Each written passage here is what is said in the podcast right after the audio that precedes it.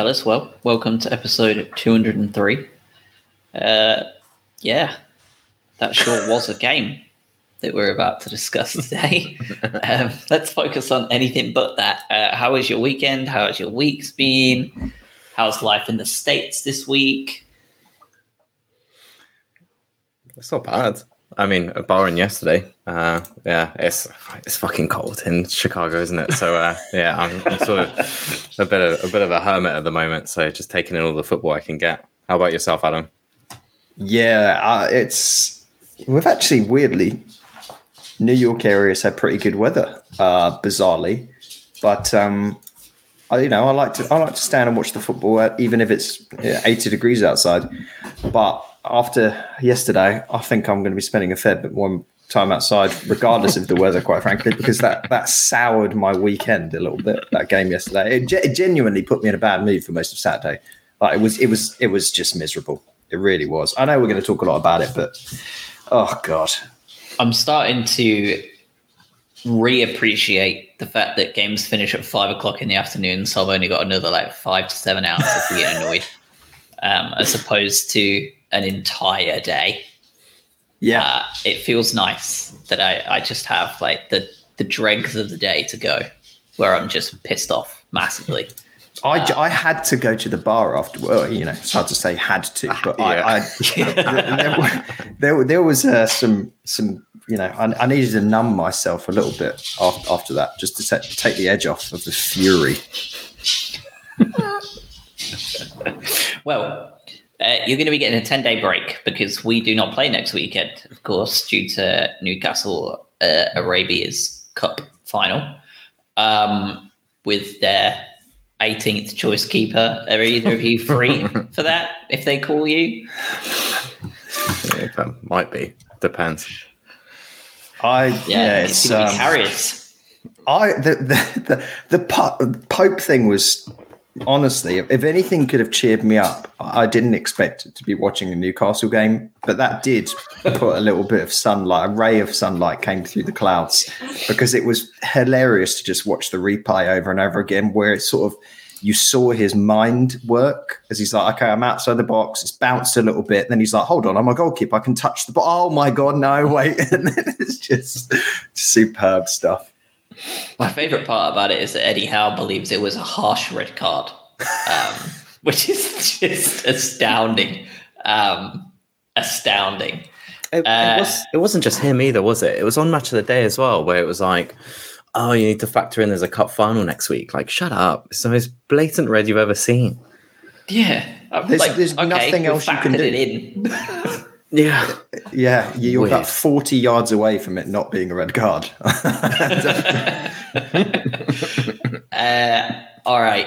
Um, Pierre in the chat, Big Dan Burn, six foot seven, obvious candidate for goalie. Uh, with the way he's, you know, playing for Newcastle and it's his boyhood team, it probably put in a hell of a shift, to be honest. um, Space Jam stuff. Uh, a 10 break is exactly what I don't want, Mikey. Uh, counterpoint, I think it's probably exactly what De Zerbi does want uh, is 10 days to get this out of the system um, because we have been threatening to do this uh, since January 30th or 31st when we beat Bournemouth. Um, and today we've, well, yesterday we finally did it, didn't we? Uh, Brighton of old uh, are back in town. 2.2 XG to 0.3 XG.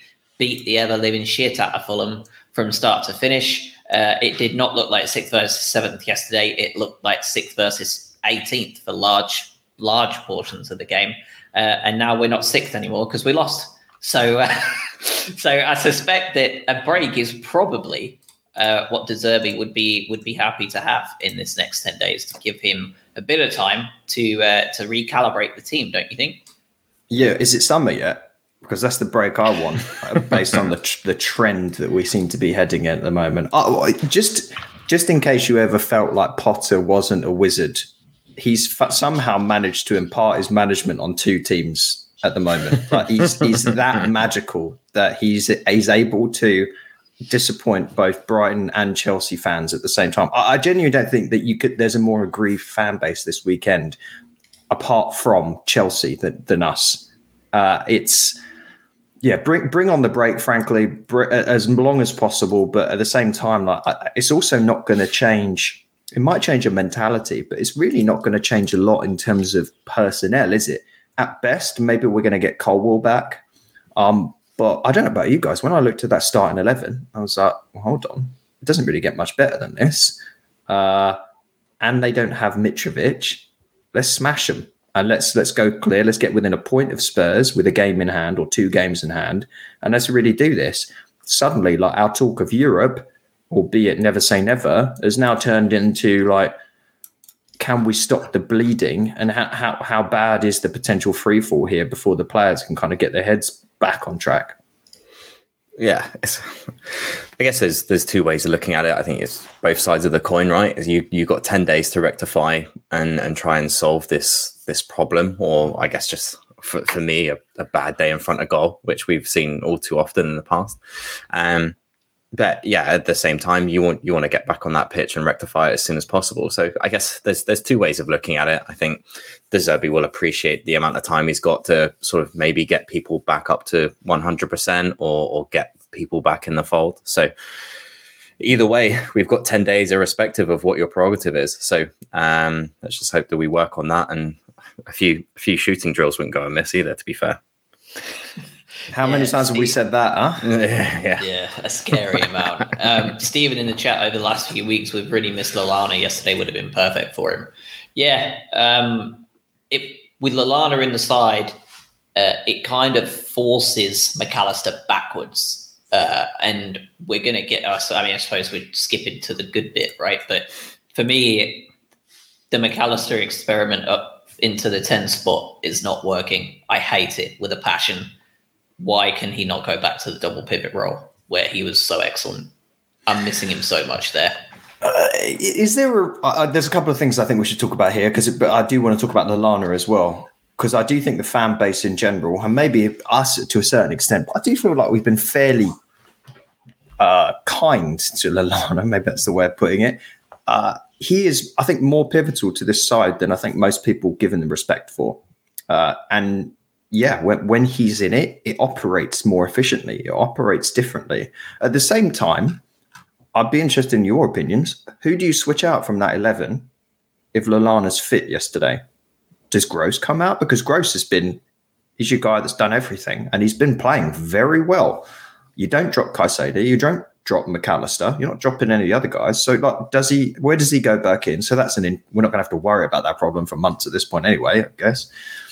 Um, and then Mac Allister, is there a chance that he has the World Cup has maybe inflated his self a little bit too much? Now maybe he sees himself as this like, I'm a bit more, I want to get forward. Like you've seen what I can do. I'm more of a number 10. I'm on the free kicks. I'm your guy.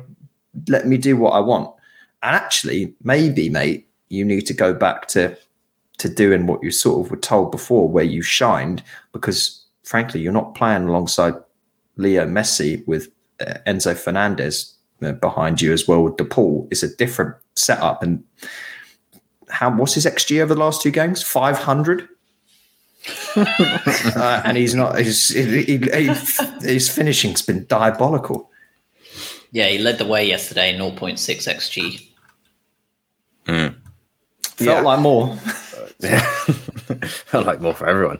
Uh, he, yeah, I think that sort of double pivot with him and Caicedo is so balanced and so well, so well drilled, I guess, that I probably would prefer to see Gross in that ten than than him at the moment. But you know, we're we're not privy to those conversations or, or training ground sort of antics. So, you know, it's a, the second game in a row where you know maybe he had, he hasn't finished the chances that he should have finished and and maybe not as involved as maybe we would have liked or have seen before. So um, guess you're, you're going to come under some form of scrutiny if that happens with a draw and a, a loss where you probably should have won both. So well, I guess we'll we'll go into the game in detail, but I think you know that these two results in a row mean there's probably going to be some added scrutiny on some players. Yeah, um, and we've talked about it before, and Mikey talking about it again. It's worrying up front. Undav certainly doesn't look like scoring.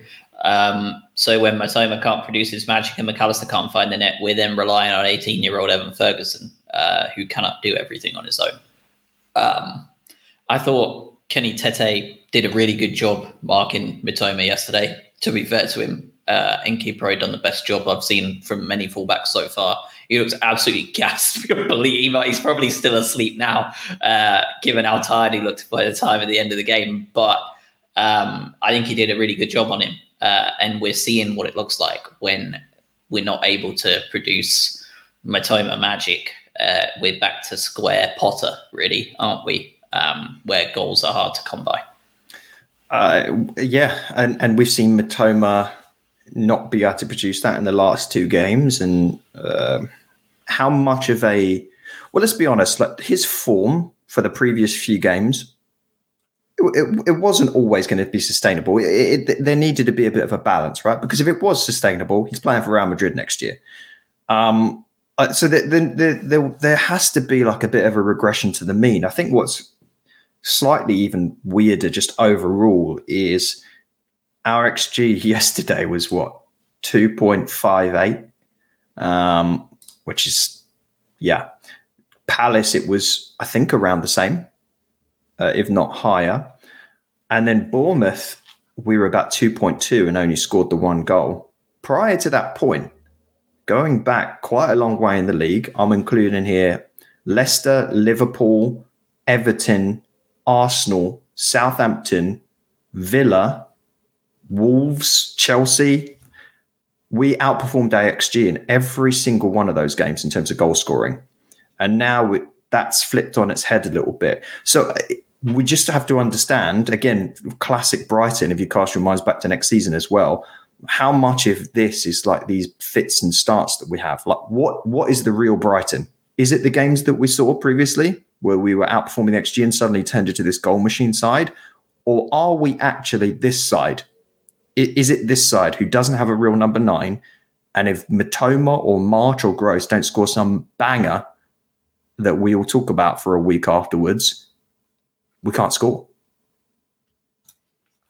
Yeah, I I think you're, you're spot on. It's just who was that a purple patch or or is this just the grey area and we're we're going to go back? I think there's there's those sort of questions that do need to be asked. I think yeah, we've been burnt in the past with the amount of you know. I know we talk about XG a lot and and that sort of stuff, um, but when you see games like this and not getting your your just desserts, I think we're we're kind of burnt from that last year with with Potter and and those sort of results that we had. So I, th- I think it's a very good point. It's are, are we the are we the side we're now considering the purple patch, and this is uh, you know the the norm, or or is it the other way around? I think it's it's it's up to De Zerbi and, and the players to really figure that out in the next few games. Um, but for this one in isolation, God, it was frustrating.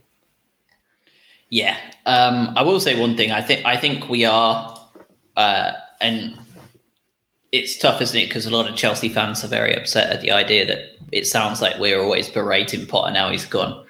Um, but I think we are better than the team Potter put out there week after week. Um, but I don't think we're as good as the team that was flying in December and January. I think we're somewhere in the middle, right? I don't think when you look at this team now under De Zerbi, this is not a team that is going to put out 14 home games without a victory, club record, by the way. I don't think that we're only going to get one win at the Amex between 2023 and 2024, which Graham Potter did uh, in 2020. Um, I don't think we're going to go three months without a win. I don't think we're going to go three months without scoring at home. This is this is the sort of accolades that Graham had amongst all of the good stuff and all the plaudits he got. You know, it's worth noting that we had some historically bad runs under Potter and this team doesn't look like emulating that level of bad anytime soon. So I think yeah. we're somewhere in between, aren't we? And and I think we've just got to find out as we go along. Um, and it's going to be really tough, isn't it? Because come the summer, there's going to be wholesale changes again. You'd expect uh, both Mac Allister and Caicedo will probably be gone, uh, and we don't have any backups this time, uh, other than Gilmour and the the young lad that we've just signed from Sweden. That's Ayari, yeah. Yeah, Ayari that we've not seen play yet. Sure, they may fill in, but it doesn't feel like they're very confident on Gilmour. No one is. Um, I think he had so, a knock for this game, didn't he, as well? But yeah, yeah, no one yeah. really knows who he is yet, do they? No. Um, this team, just the one change, Undav out, Ferguson in. Like you said, it doesn't really get much better than, than that with what's available to us. Uh, to me, I think that's the exact team you want to have there. I think we spoke about it last week. The only thing I would have changed was have Gross up front uh, and swap swap with Mac Allister. Um, but yesterday, I'm not sure it would have made a great deal of difference to you. Probably not. Uh, and, and uh, one last point on kind of talking about XG and finishing that and Potter. I mean, we'll shut up about Graham Potter. But the the the biggest difference that you do see here is remember how many games we were talking about year ago, two years ago, where we'd say it doesn't matter if we had, you know, old school R9 Ronaldo up front in some of the games with Potter, we wouldn't have scored. Whereas if you put a half competent striker, with all due respect to our current players, in the side yesterday, we win that game 2 0. I genuinely believe that. And that feels like very much the difference between Potter ball and De Zerbi ball. And the other thing to say as well, like, we have struggled and we still continue to struggle against sides that sit in. And Fulham sat in, and Palace sat in, and Bournemouth sat in. Uh, these are these are our classic banana peel games, and maybe let's be honest, like opening up the the calendar a little bit and playing against other sides where they will push up a little bit more might be a little bit kinder to us, but we'll, we'll have to see. Yeah, I think that, and that's just the last point. I think just going back to what Josh said, there's there's no there's no doubt in my mind that we're better than what we were under Potter. It's just the comparison of the last two months compared to the last three games and, and what's changed. Um, but I, I, think you're right in, in that you know we're we're creating clear cut chances. It's just not putting them away, and I think that's the frustration for this game in particular. Yeah, uh, 21 shots uh, seven of those on target. Uh, Fulham had five with two on target, one of them being a goal. 65% possession, 88% pass success rate. Excellent performance on paper, was it? Uh, and it was just the classic smash and grab. Um, not much to talk about really in terms of there was a few chances, obviously some good ones. Mac Allister especially had a couple of really good opportunities. Um, but let's talk about Fulham um, and something I tweeted about yesterday, pretty early days, because it started from about eight minutes in. Um, and De Zerbi even mentioned it. And actually, I've I saw a lot of Fulham fans on Twitter also take full responsibility for it, which is rare, uh, and say they didn't like to see it either, and they'd never seen Fulham do that before. Uh, the feigning of head injuries. Um, it was at first like, oh, that was a bit odd. But on about the eighth one on the hour mark, uh, when it just so happened to stifle an attack or stop a counter attack, um, it became pretty apparent that this was a tactical decision from Marco Silva and Fulham uh, to feign head injuries, uh, given that I think there was three in a row that stopped play entirely, that there was no contact made at all to the head or even neck. Um, this is dangerous, isn't it? Because if other teams start doing this, we're going to start getting into NFL levels of stoppage territory, aren't we? We're just going to start playing set piece from set piece, like we're just going to stop the game. Um, it, it's worrying, isn't it? Because sooner or later, if every team starts adopting this tactics, it worked superbly well yesterday. Um, it broke up play really well, and it stifled a lot of counter attacks that we've been we've become really good at.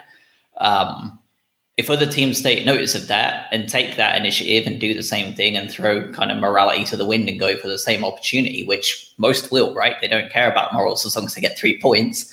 Um, it just runs a lot of risk, doesn't there? Boy who cried wolf, referees misreading things, not, you know, it just, it can just lead to some really, really tragic situations if, if all the teams adopt this sort of stuff. Yeah. Yeah. I, I, obviously, I, I, think I sort of when we were talking about it yesterday as well was just yeah.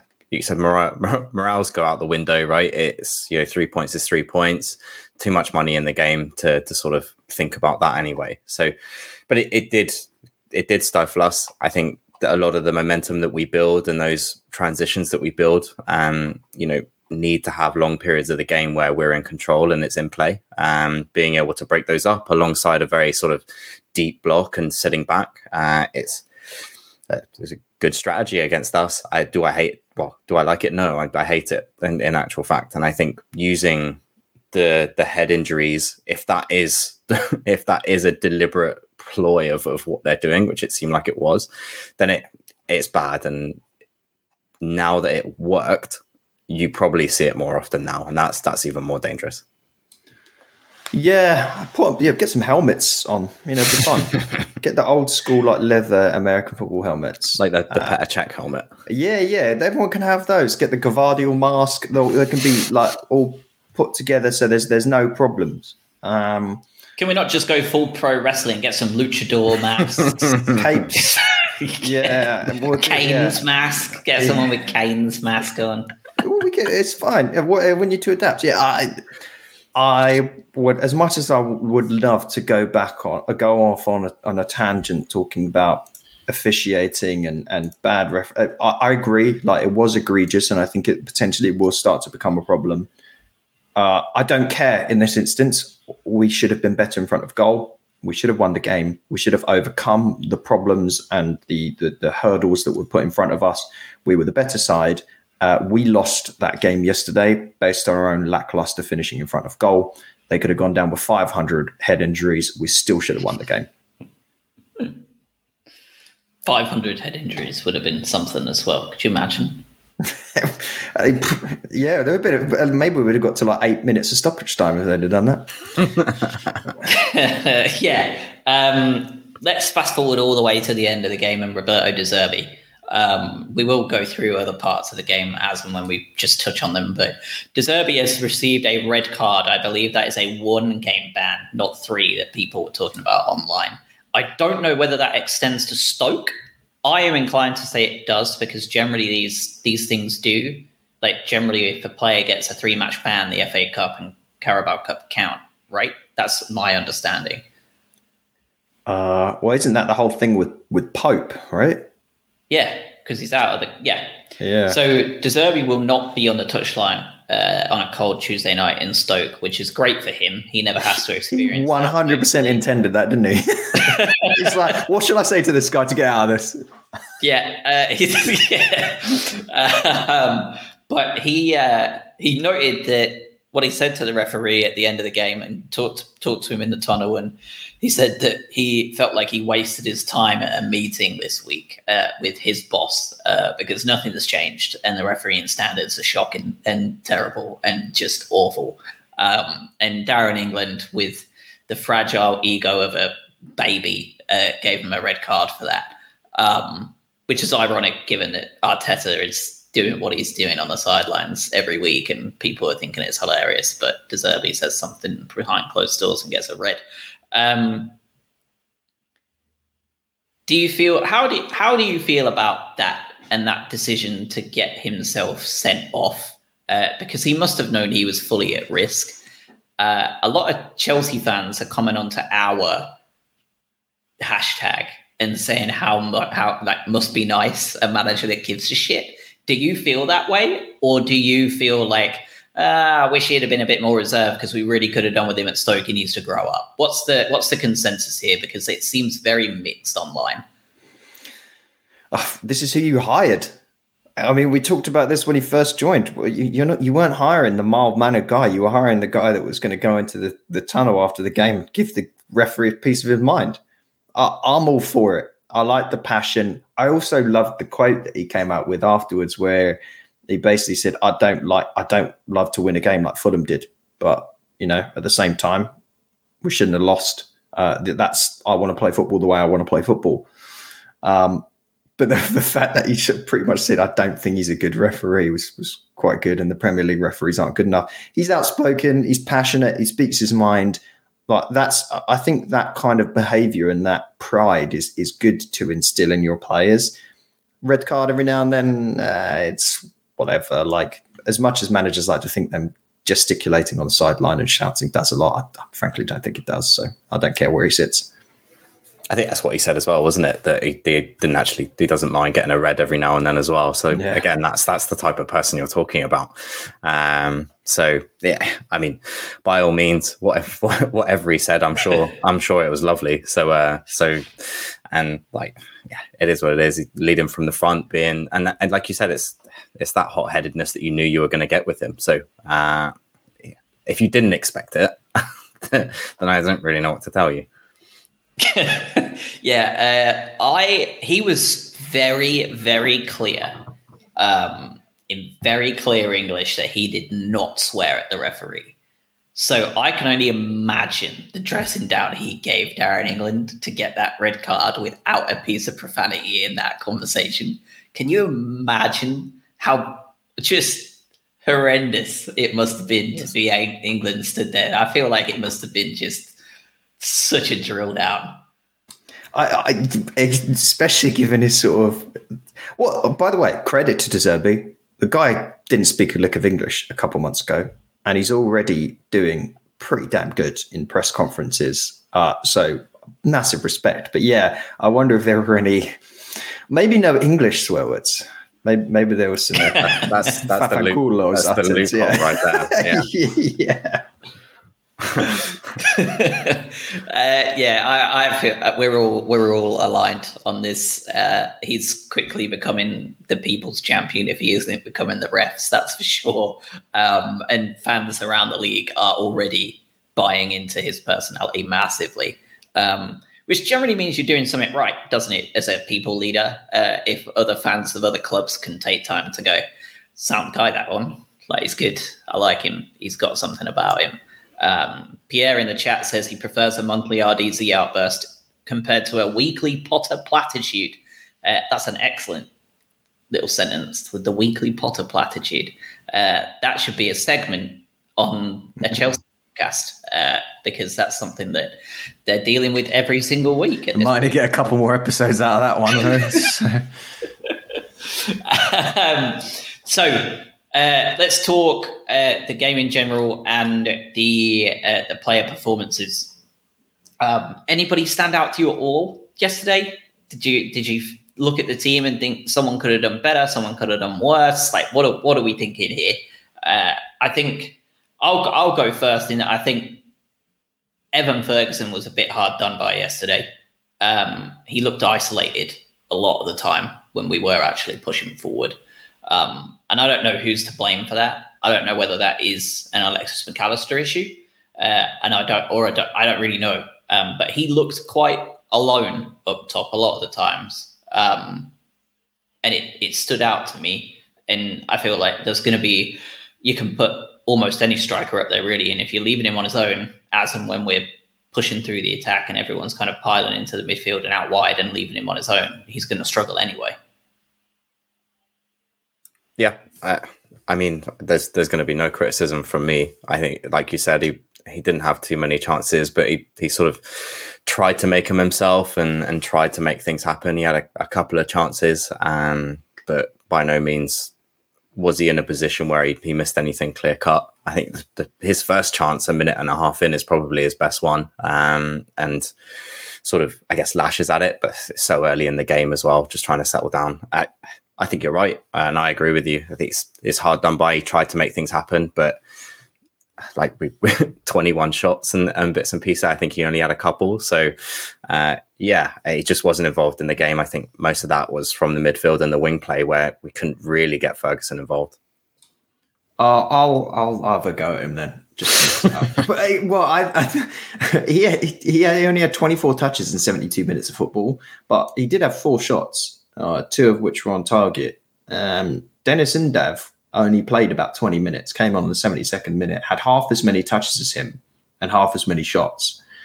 Um, I'm not going to be the person here to praise Deniz Undav, uh, but he did show that he was able to, his movement was able to get him in the game a little bit more. He did look a little bit more wily, Deniz Undav. His finishing still looks like maybe he should be a left back, but um, yeah, harsh, harsh, honest opinion. Harsh. True, he's shown you actually, as does he can leather the ball in, can't he? but yeah, I, and and maybe a bit of that was some some of the tactical shifting we did around to try and at, at the end of the game, and the Fulham players were getting a little bit tired. But um, yeah, it wasn't Evan Ferguson's finest performance, but it was such a stodgy back line for the for the first forty five minutes of that game, at least. Next question. Jeremy Sarmiento and Julio Enciso not subbed on yesterday, not subbed on last week, but Buonanotte, Buonanotte, Buonanotte uh, subbed on every opportunity for 20, 20, 15, 20 minutes every time. Only just entered the country like 19 days ago.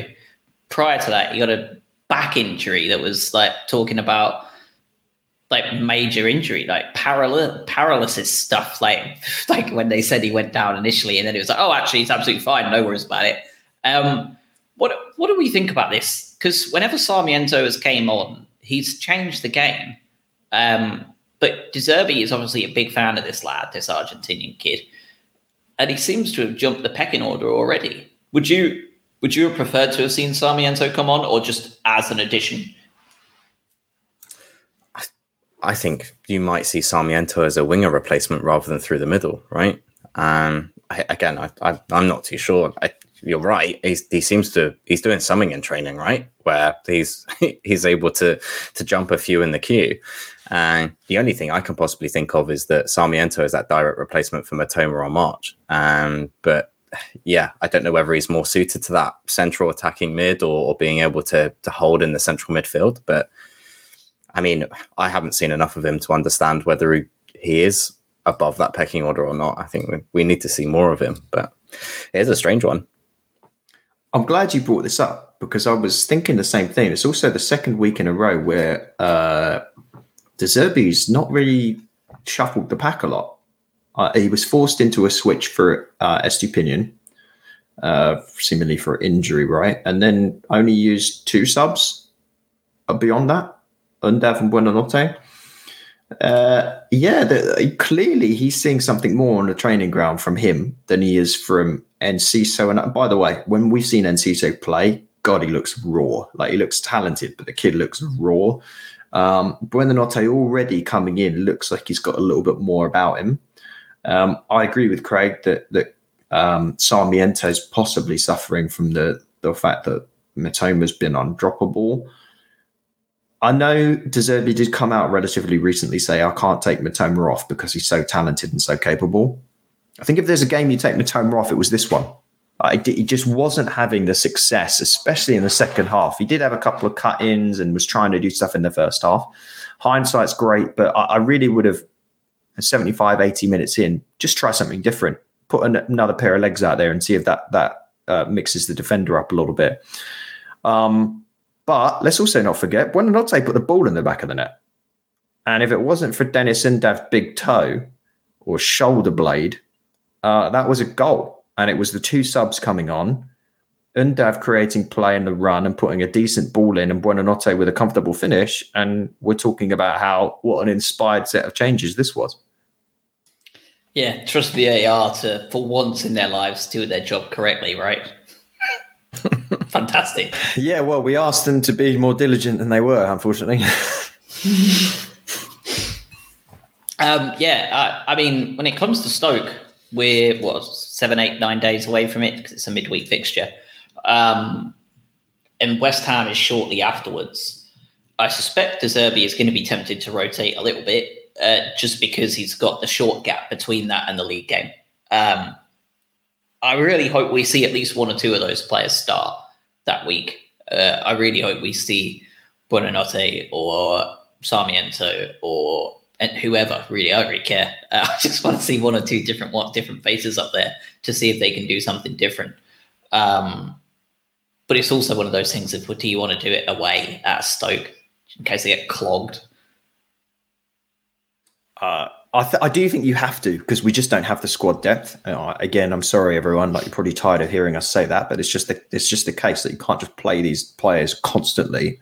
Um, so I do think we will need to freshen it up a little bit, despite the fact that it's potentially a very important competition for us.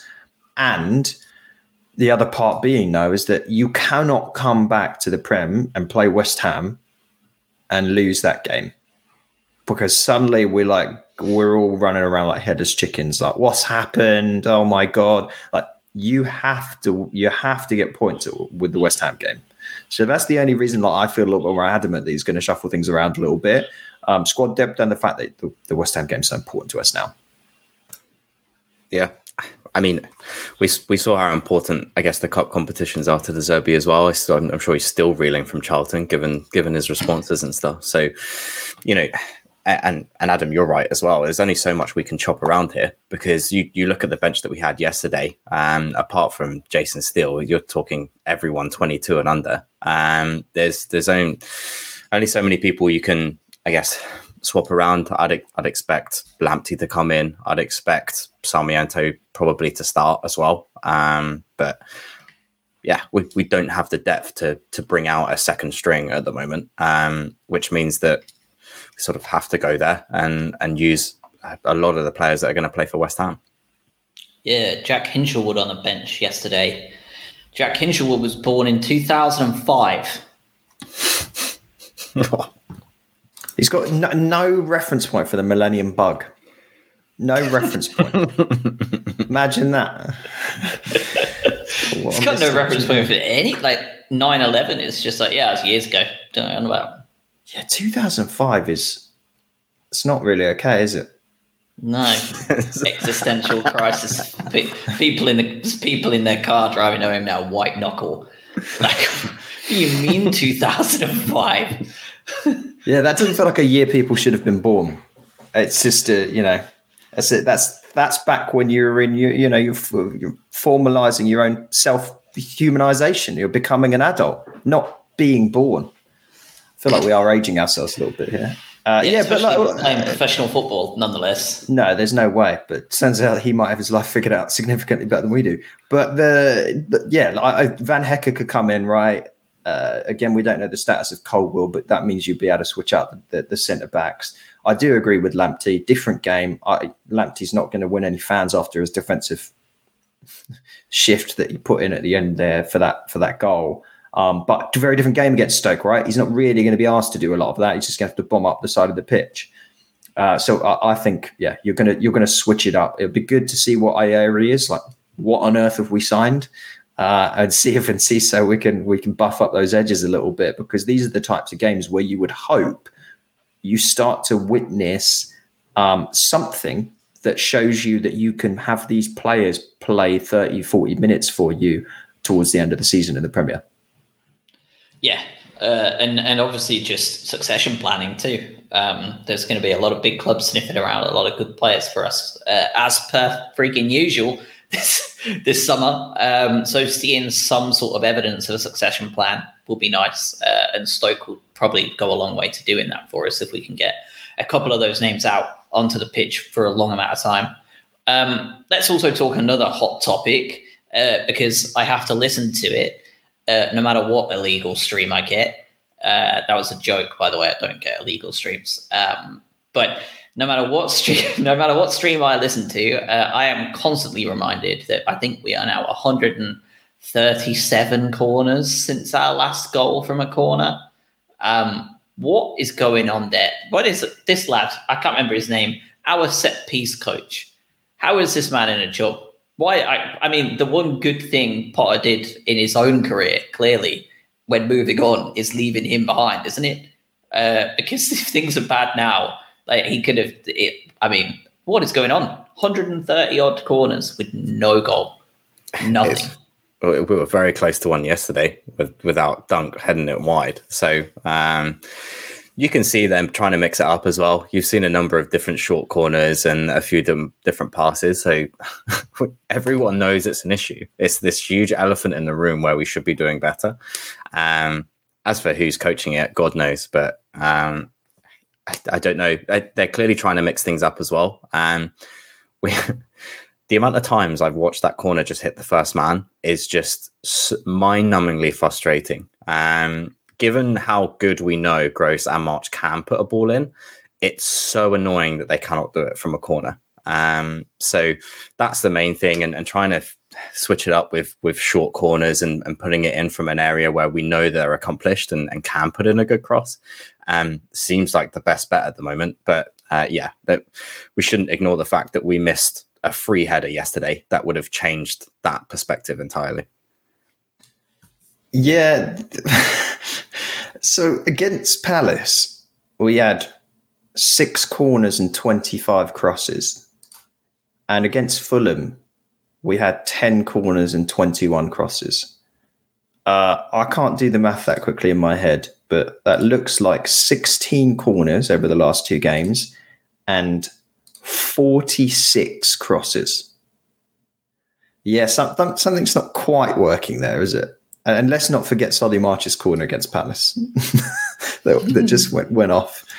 Yeah, there's some. I, I, don't know what's happened. You know, the, the answer to all our problems was sat on Fulham's bench yesterday. Bring back Shane Duffy. Let's get a specialist, old school, like when Stoke used to play Rory Delap for throws.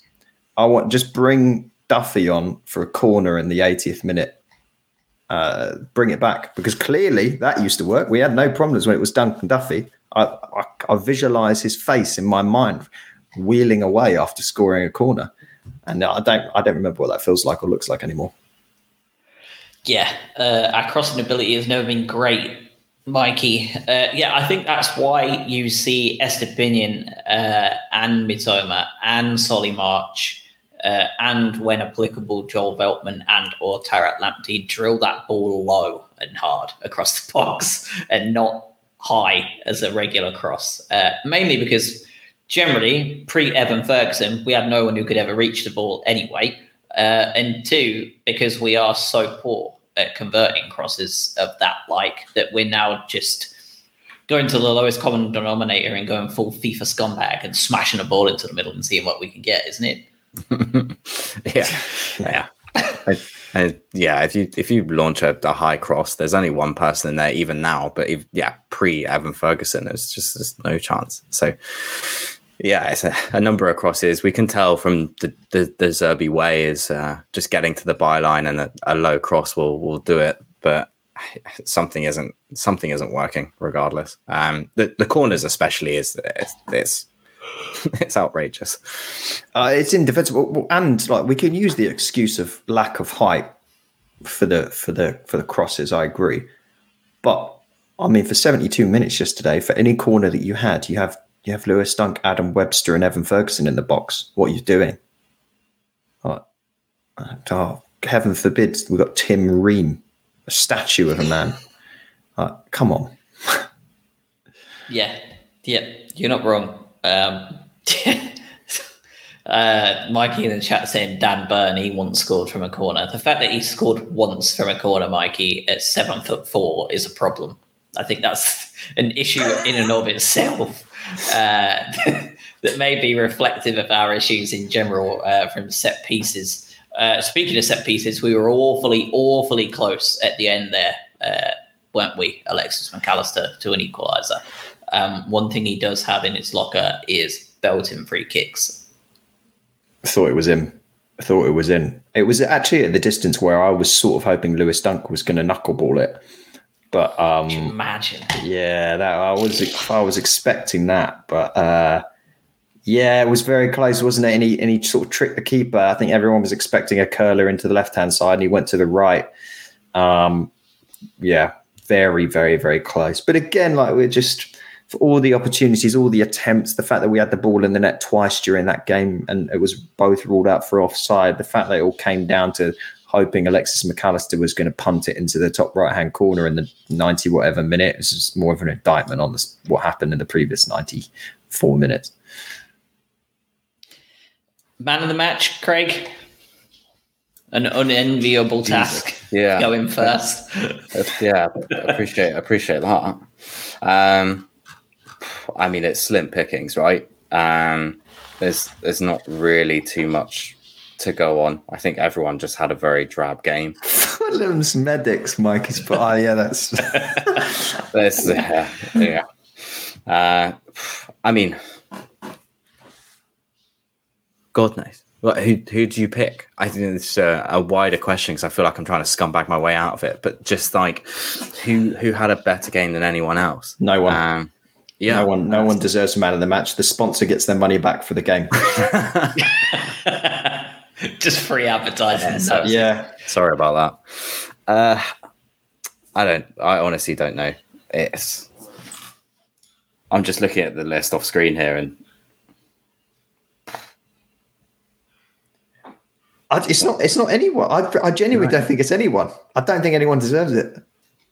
I, I, I feel horrible about it because, like, I'm now I'm just holding up the entire podcast. But like, I, I don't know. I think it would be between March and Estupiñán for me because I, I just think if they, at least they had something about them. March was trying to make things happen. Um, granted, he was back in Lewes when he was when he scored his goal.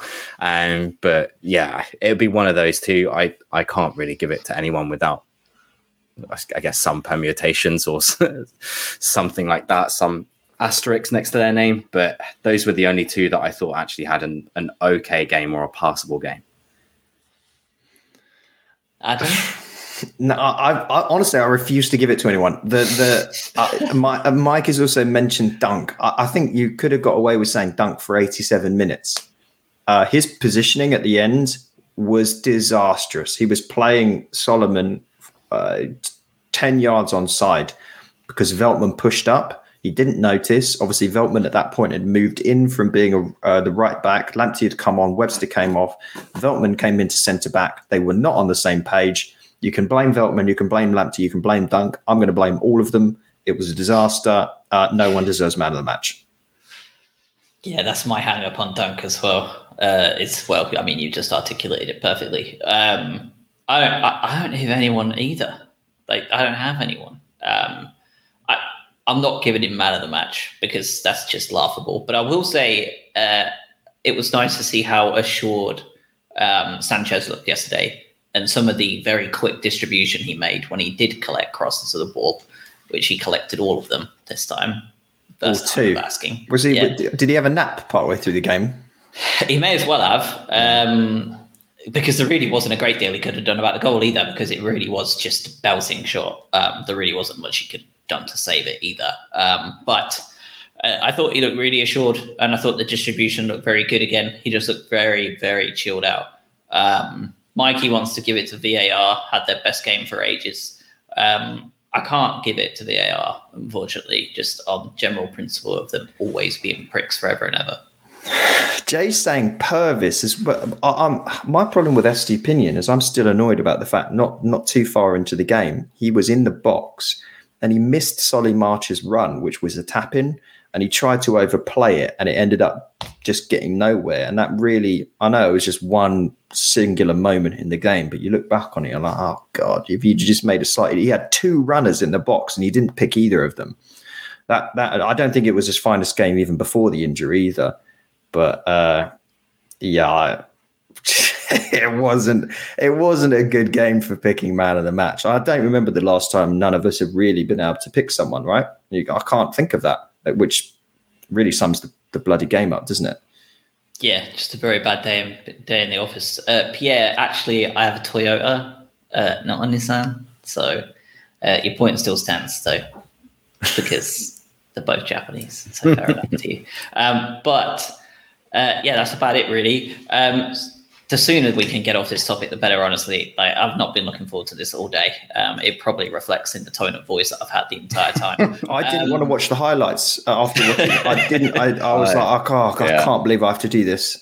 I watched I watched them this morning and just the disdain. Uh, um, so yeah, I'm half glad this is over as well. Actually, Let's talk Stoke, uh, which is an odd thing. Relieved to talk about Stoke. Uh, yeah, uh, they've been in uh, fine form um, of late, uh, which is quite a surprising in Championship because it seems like no one can get into good form uh, as of late. But they are sitting 19th in the table, um, and really it's due to the absolute shocking start to the season they had. Uh, because as of late they've been a lot better um, since they beat Hartlepool um, in the FA Cup, battered them Uh, they lost to high flying Sheffield United. Then they destroyed Reading, beat Stevenage in the FA Cup, lost to Luton, drew with Hull, battered Huddersfield last week, uh, and then lost to Blackpool. So no one knows who they are uh, because they're beating teams that are below them and then losing to teams that are below them. Um, but it seems to me that they are still the Stoke of old. Uh, whenever I see them on soccer special and stuff being talked about, it's just long ball, hoof ball nonsense. Um, obviously, we've talked about the rotation that we want to see next weekend uh, or next what Tuesday, whatever it is. Um, Yeah, What do you- twenty eighth. Yeah. yeah, Oh, twenty eight. Twenty eighth. When? The, hold on. When is that? Oh yeah. So we've got a whole. It is ten days. Tuesday after next. Okay. Hmm Yeah. Um, just talk to me about it. Who do you want to see starting? We've talked about the fact that we want to see rotation. So we've got about eight young wingers and attackers we've got on the bench every other day. Who do you want to see getting those opportunities? Who do you want to give a rest uh, to make sure that they're ready for West Ham? Who do you who do you drop? Can I throw in a controversial opinion? Yeah, Look, I would like the tactics to be different. Uh, and again, I told you it was controversial. I also could have added potentially stupid. Uh, I want us to play two up front, and I want Undav and Ferguson to play together because little and large, the old school against Stoke. bring it back. Uh, uh, Four uh, four two. yeah, let's pr- protect the V, as Dyche says. I'm not sure about that phrasing. The, the, the, thing is, like, we, we we need to get the confidence back in a striker, because Ferguson needs a goal now. Undav, I don't know if he's ever had the confidence. I want so uh, I want to throw as much at the problem as possible. Let's put them both on and let's get them a goal against Stoke so that when we start one of them in the Premier League next game against West Ham, they're not coming into it completely cold and downtrodden when, you know, let's say we're playing one of them for 70, 80 minutes. We bring in Dav on for a token 10 minutes and we get nowhere. The other part is it might be decent to also semi experiment with a plan B, uh, whereby we don't play the the four two three one against sides that sit very deep, and we have a slightly different option. Uh, so I don't. I, I would like to see Ayari. I would like to see the, the Latin contingent play a little bit more. Let's mix up the back line a little bit. Um, but for me, I, yeah, I want. I want to. I want to get a striker on the board. Yeah, I think to an extent, so we can't really pay five because we don't have too many centre backs. Um, so it's just that that's quite difficult. But yeah, I think having two up front, you could you could do a five three two, or you can just go full on Mike Bassett, couldn't you? Um, and, and just do that.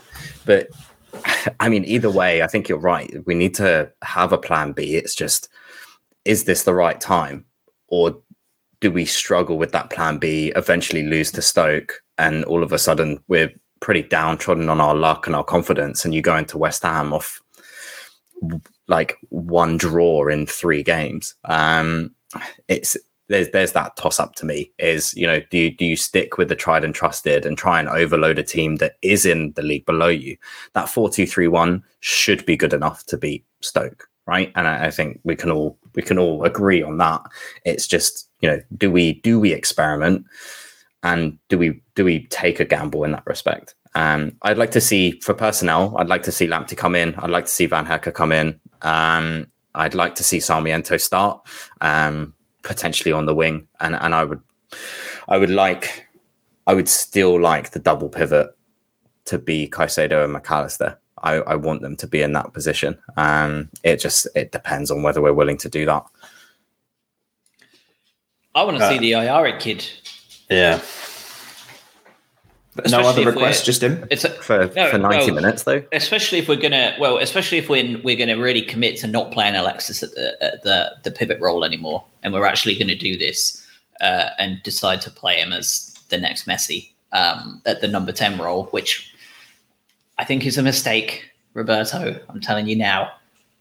But you do you. You're paid millions of pounds, and I'm not. So I would like to see Ayari in there uh, for Gross like if you're going to play him there and see what he can do next to Caicedo, um, and then take Caicedo off at half time or 60 minutes in or something, or bring him on with half an hour. You saw the impact he made the other day when he came on against Bournemouth.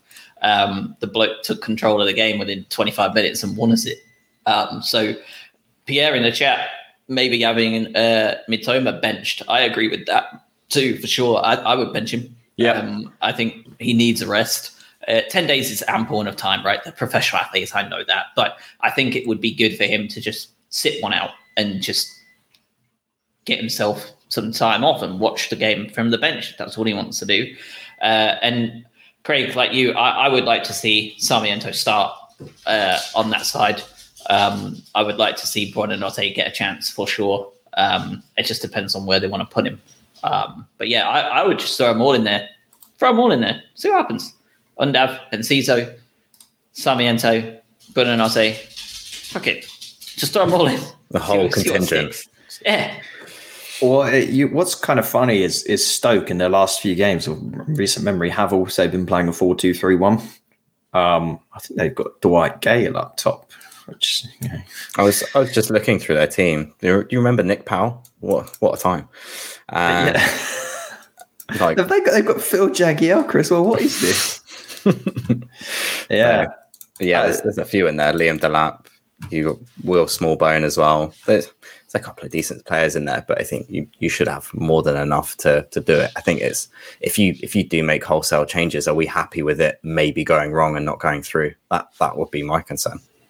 I I agree with pretty much everything that you said. And, and by the way, I think the Mitoma point's a very very good one. Uh, let's let's also ha- have have him on the bench, obviously, but have him as that player that can come on if, if it's not going how we want it to. 60, 65 minutes in, great. Bring on Mitoma, who's just had 10 days off, and he's going to, they're not going to know what hit him. Uh, and that, again, might be the confidence boost you need. Uh, my only slight counterpoint to the idea of like, well, let's stick with what we know and what we're comfortable with and what we know what works. We played 4 2 3 1 against Charlton. So I knew you were going to say that. It was yeah, yeah. it was inevitable. Yeah, so so you could never you never know what's going to happen in these things. So we could we could play four two three one, start our best eleven, and still come up in the Charlton game. and Someone shanks over the bar on penalties. I guess it would be a replay in this instance, right? Yes. Yeah, I think it would be. Um, yeah, uh, it's going to be interesting to see what he throws out there. Um, obviously, big question marks uh, between now and then uh, 10 day break. One thing to be keeping an eye out uh, for all fans is uh, Estupiñán's injury and what Mm. that amounts to. Um, De said it's not serious, um, but he has gone in for a scan on his hamstring today. So, what does that mean? Um, Question: Who's our backup left back? uh, pass. yeah, Pascal Gross yesterday. double double it and pass it on to the next person. Uh, uh, at Lamptey, probably right. That's what he, that's what he did yesterday. He was- looked yeah, he good. was there He for a looked good bit. yeah. Okay. Let's hope he's not injured for long. Uh, yeah, and and I mean once again, I mean once again, we're back to the squad depth issue, aren't we? Um, all right. Well, ten days from now is Stoke. Uh, we'll probably try and record an episode on that, just on its own, because it'll have been ten days um, if we've got good ample free time. Um, and then West Ham after that, uh, which we'll talk about once we get after Stoke. So we'll kind of save that conversation for post Stoke pod. Um, yeah, God knows have- when we're going to play the, the. By the way, sorry to cut you off. The Newcastle and Palace games. Uh, which- Well, they've requested the Palace game to be brought Right. forward 24 hours, haven't they?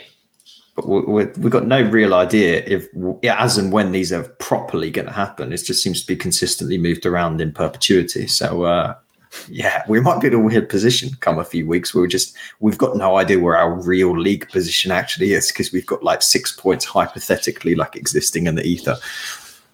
Yeah, yeah, we're we've got two games in hand on just about every team around us again now. Um, with the poor results we've been getting, uh, we're now unable to catch Spurs, for example. But uh, Fulham's win against us and all that sort of stuff can really go by the wayside if we can take control of our games in hand. Uh, it really means nothing in the grand scheme of things. Everything's still within our control. Uh, I say that we've got like 15 games left to go anyway. Um, but uh, we'll be back next week then for Stoke chat. What a thrilling time for us. the FA Cup away at Stoke. Uh, I was tempted to go to it. I'm not going to it because my dad doesn't want to, and I'm not going on my own. So that's the end of that conversation. Uh, but we'll be back. Uh, do you have anything to cover before we drop off? Nothing. I mean, the only thing I will say is that even though we all sound downhearted and it was a horrible, horrible game that I hate, the fact that we can still sum this up by saying we're not able to currently catch Spurs because of the result, just be thankful still that we're there. That's still still good. Yeah, I think that was that was pretty much what I was going to say as well. It's a, a bad day at the office, but like Josh said, we got we got 15, 16 more games now at the moment. So uh, we are where we are. We'll, we'll push on. It could be a lot worse. You could be Graham Potter. One last stab. just, just keep going. Just keep stabbing the poor guy. Um, yeah. yeah, Sorry, uh, there's going to be an interesting run of games as well throughout March and April. We're going to have three. We have, we're we're well placed to have three back to back at the Amex. Um, if there's ever a time to turn that back into a fortress and get some good results, uh, the end of March, beginning of April could really dictate what the final third of our season looks like with those back to back home games. Uh, and they're not exactly tough ones. Uh, Palace United and Brentford, all of them are very winnable. Um, it's not like we've got Manchester City coming to visit. So uh, away at Spurs, away at Chelsea, and home at Man City after that, and then away at Forest, which appears to currently be one of the toughest bloody places you can play. So uh, yeah, I'm not I'm not looking forward to April. I am not. Hopefully, we don't look like fools. Yeah. All right, fellas, have a wonderful 10 days uh, and we'll speak again uh, after Stoke. Thanks all. Thank you.